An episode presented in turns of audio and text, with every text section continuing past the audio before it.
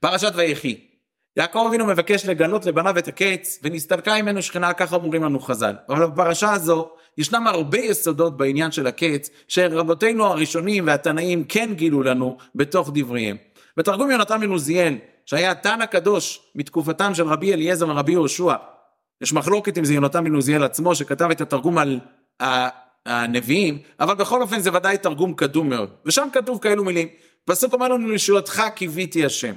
אומר התרגום, לעם ישראל היו כמה וכמה ישועות. שמשון הגיבור עשה הרי ישועה לעם ישראל. גדעון בן יואש הושיע את עם ישראל.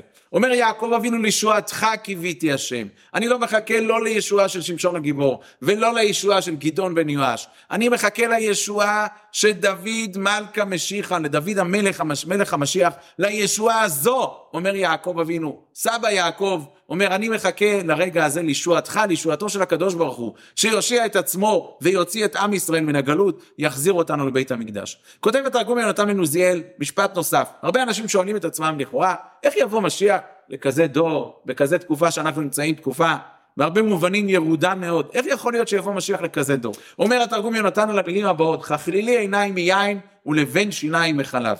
מה יין? כמה נאות? עינוי דמלכה משיחה, העיניים של מלך המשיח. כחמרה זקיחה, שהם כמו יין צלול, מלמך מי באון. זאת אומרת, מלראות בהם גילוי עריות ושפיכות דם זכאי. עבירות חמורות. אומר התרגום יונתן בן עוזיאל, משיח יבוא לדור כזה שיהיו בו עבירות. בוא נשים לב שעבירה אחת הוא לא מזכיר. עבירה חמורה ביותר, עבודה, עבירה של עבודה זרה, על זה הוא לא מדבר. כי לא יהיה בדור הזה. דברים אחרים, רחמנא ליצלן, יהיו, אבל יבוא משיח ותהיינה לו עיניים נקיות, הוא לא יראה את הדברים האלו. דברי התרגום יונתן בן עזריאל בפרשה שלנו.